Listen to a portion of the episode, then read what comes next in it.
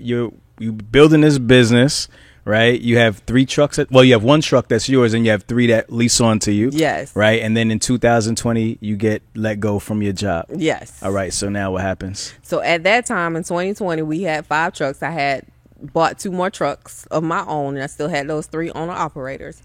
And I said, you know what? I don't want to go back to corporate America. So my husband and I, we sat down and talked, and he was like, I've been telling you for a year, you could have left anyway. You know, it was like, you're the late one here, right, you know. Right. And so I, once I got laid off, I contacted Hope. Okay. And told her what happened, because she had asked me a couple weeks before that, like, why are you still working? Right. So when she did that, when I told her about it, she sent me an email, or some people were looking for minorities to do a contract with IKEA, but you had to be asset based. Okay. And I was asset based. Yeah. And it was here in Georgia, and we picked up in Savannah and delivered to Atlanta for IKEA 7 days a week. So with that contract and all of the funding that they gave out in 2020 for the businesses, I was able to go from 5 trucks to 12 trucks by that October. So we expanded.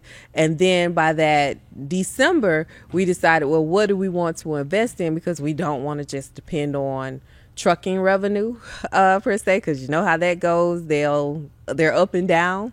So we decided to say, well, what other business are we going to open? We thought about roadside, because we got robbed with roadside a lot. Right. You're like, they're definitely making money. Yes. And then we thought about the brokerage again, but none of us are really salespeople there per se. Yeah. And we were like, we don't have the staff in place at this time. And we landed on warehousing. And so that I think we started about September, October with our business planning for the next year. Okay.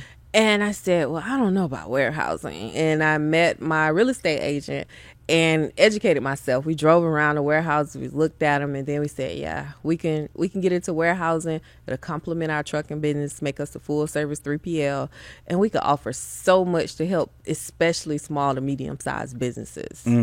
That's amazing. All right. So a few questions. So when you decided on a warehouse, what were some of the things that went into that thought? Like, was it location? Was it size? What were some of the things that you were thinking about when you were, with your realtor that to get the right warehouse to get started? And this is the first warehouse you started in? Yes. So you're still here from the beginning, right? Okay. Yes. So tell me about that. Location was big to me, because I'm still a family person. I'm still a mom, so it's not too far from my home and my kids in school. But the other thing was, I wanted to be in an industrial location. I had to consider trucks being able to get in and out. I did a market analysis, the people around there to be able to hire them. So we did a lot to really determine what was the right location.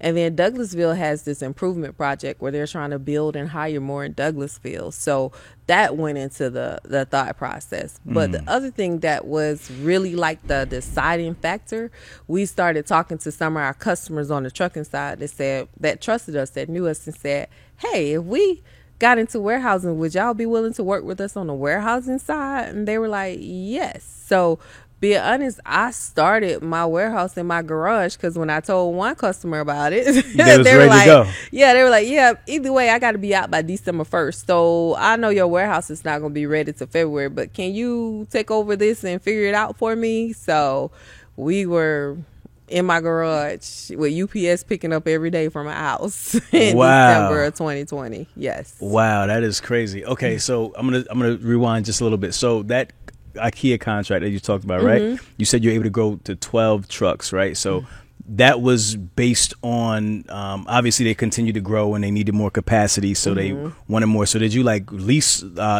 You bought these additional trucks, right? Not all of them. Okay. Did you like rent some of the, lease some of them, or how'd that work? We did buy some more trucks, but we also leased on more on operators. Okay. So because the goal was to be able to pass some of the expenses. Got you. Right, maintenance and so forth. Yes. Right. Okay, got you. So at this time, are you running solely for them? Is that like is all the eggs in that basket? No. What else are you doing? No, we're still over the road. Okay. So we had also picked up a dedicated lane through our broker that gave us the IKEA contract with Home Depot, doing that, going from Texas to Georgia. And then we had a flatbed come on. So we onboarded flatbed and we onboarded reefer. So we were doing that over the road as well. So we want, I always keep my business diverse. Yeah. I don't want to depend on one line or one income, because what happened, a perfect example is after having the contract with IKEA for a year, they decided to close down the Savannah location to move it to Florida. So we were like, okay, that's fine. Right. We had other work. Right. All right, guys, listen, before we continue the show, I got to give a shout out to our sponsor and our partner, OTR Solutions, formerly OTR Capital. But listen, guys, OTR is much, much more than just a factoring company. They provide so many solutions to help the small carrier not only get into business, but to stay in business and maintain, right? So you guys have to partner with them and check them out. Don't take my advice for it. Talk to their clients. Right? Talk to their clients. Find out what the people are saying. Everybody will tell you the same thing. So make sure you give OTR Solutions a call at 470-900-3338 or click the link in the bio below. Make sure you check them out and tell them Truck and Hustle sent you. So what would you say is the key to being able to get those direct contracts and connect the dots? Because that's something that a lot of people have issues with. It's a challenge. It's very much so a challenge. One thing will be key is a lot of people want assets, and they want you to have a certain amount of asset. Right. But explain that just for people who may not understand what you mean by when you say asset, being asset-based. Let's get into that a little bit. So with us, we have all semi-trucks. When they're saying asset-based, they want you to have the assets. They don't want to go through a third-party broker to find the assets. A lot of shippers, manufacturers, distributors, their customers or they don't want to have a middleman in place because they feel it's an extra added cost, and everybody wants to save money. Right. So being asset-based is definitely a way to get more dedicated contracts there, but then having the right amount of volume. So the way we approach things, which a lot of people don't think to do, is to ask them to scale. Say, can you give me a scalable contract? Because that's how our IKEA contract started out. They only want to give us, I think, 3 loads a day for 5 days a week. Mm-hmm. But then when they saw we came ready, there we had trucks waiting and we were on time. I remember my drivers were delivering early. I'm like, you can't bring over-the-road drivers in and make them local. It doesn't work. But I remember that. Right. And they were like, oh, we need you to take over everything. So just being able to scale, that helps get dedicated. So you said you asked them to scale? Yes, we asked them to scale. So you put like a proposal for that, or you just kind of just mentioned it to them? How did you actually go about doing that? When they told me the volume, I knew I had never did that before, and I knew I had the capacity trucking-wise, but I knew my team, my drivers, and what they were capable of. So I said, well, I don't want to look bad, good first impression. For sure. There. And I said, well, listen, I know y'all already have a carrier on it. I don't mind taking over all the business. I'm fully confident that we can handle the whole thing, but can we scale into it? Maybe we start out the first week with this, or the second week with that, or maybe the first month here or there.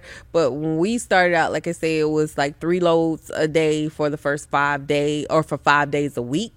And then by the end of that week, they were like, can you please take over it? They didn't want to wait till the time for us to scale up. And we were like, sure, right, we could do that. Right. So now, when you got that opportunity in terms of like price, did they come with a price? Where you had to negotiate that price? For how'd that kind of work? So that's the difficult thing about all our dedicated lanes that we've ever got. They always told us the price. Right. You could try to negotiate there.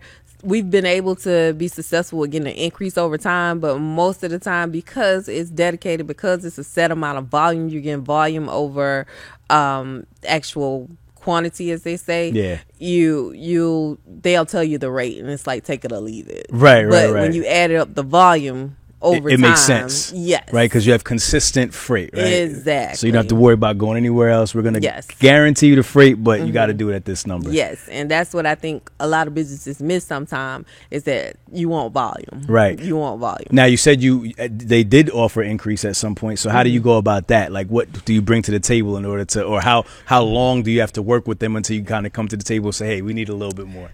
It depends. I tell my people, get to know your customer. Get to know your customer, get to know them, ask them how they're doing, ask them how their day is. You know, you want to get a feel for that person and how much power they actually have, you know, because they may not have the power to give an increase, but you also want to know what they look for. A lot of times we'll go ask for an increase and we don't even know how they're measuring us. We got weekly measurements from our IKEA lane. We got weekly measurements from our a Home Depot lane where they told us what our on-time rate was. I was keeping track of it anyway, but you know, we were able to do that. So you got to understand what the customer looks for to give you an increase, because a lot of times we want to go and say, hey, I need more money, gas went up. Yeah, they don't care about that. That's right, not right. Exactly. But when fuel goes back down, do you go say, hey, take my rate back because fuel went down? So we put together a case to say we're delivering on time. We're handling our own internal. We recover when you have this. This is the quality of service we're providing to you. In addition to this, one thing that you did not ask for that we're giving you is customer service and after hours service that most companies are not able to give you. Right. So with all the qualities that we have and the skills that we have, we would like to request an increase to better support you. Yeah. Yes. So would you say that is something that you got from your days of kind of project management and collecting data and being able to come back to them with these inputs to say, look, this is what we're doing for you, right? Yes.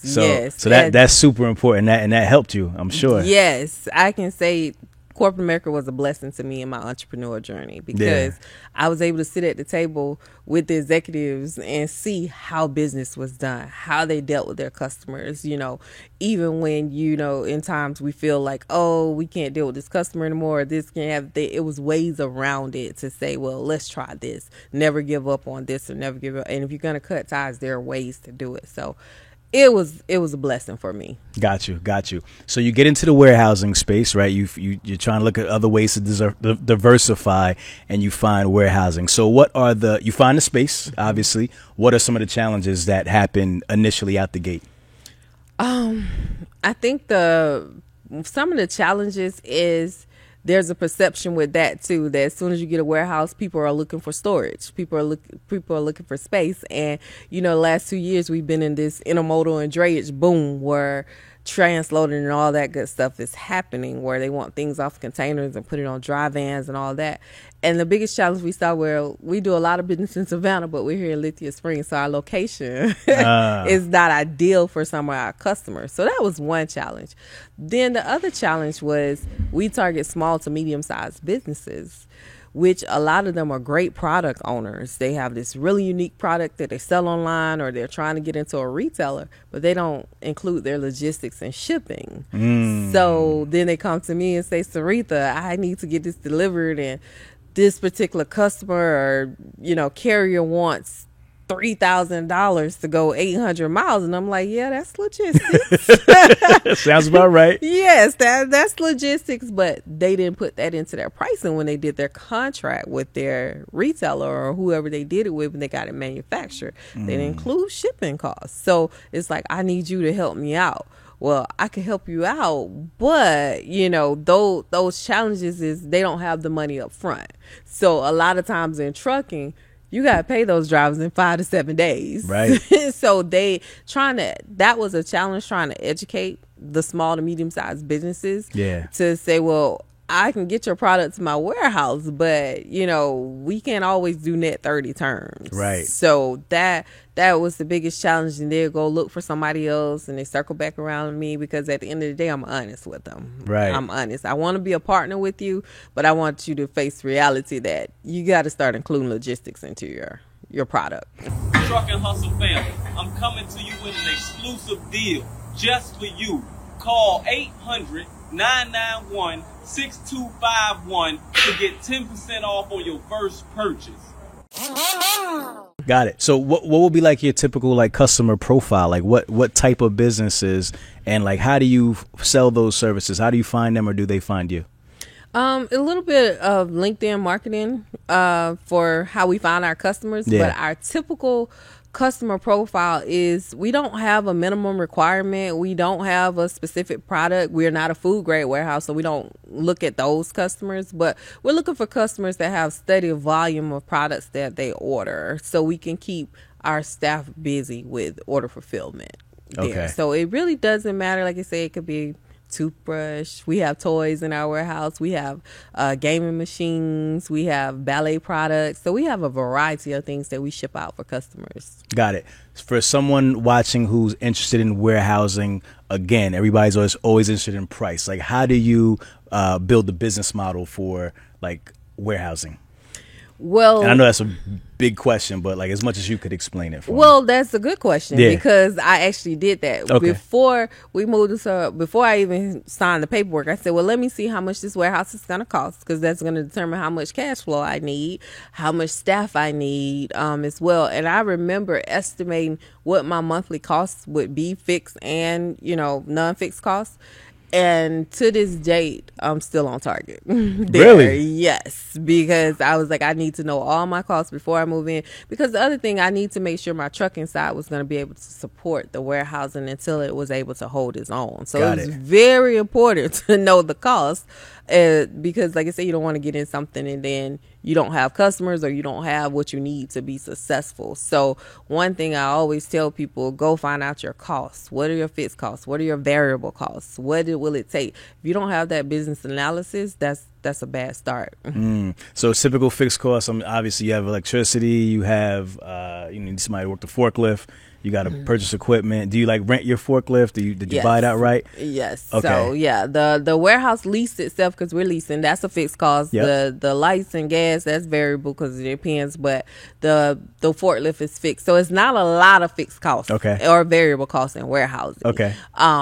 But then you look at, well, to meet this, what kind of sales do I need? Right. So that'll determine what I'm going to specialize in when I move into warehousing. And when I consult people, I tell them this all the time. You need to have a target market. You can't just say, I got a warehouse. Okay. Bring your product. You need to have a target market. So we targeted e-commerce customers. A lot of our customers, e-commerce product owners, a lot of them came through referrals as well. So one person know this person because they all work together in some capacity. They all know each other. They all taking a cohort together or something. So they're going to refer you to them. And everybody's not a good fit. I've turned down some.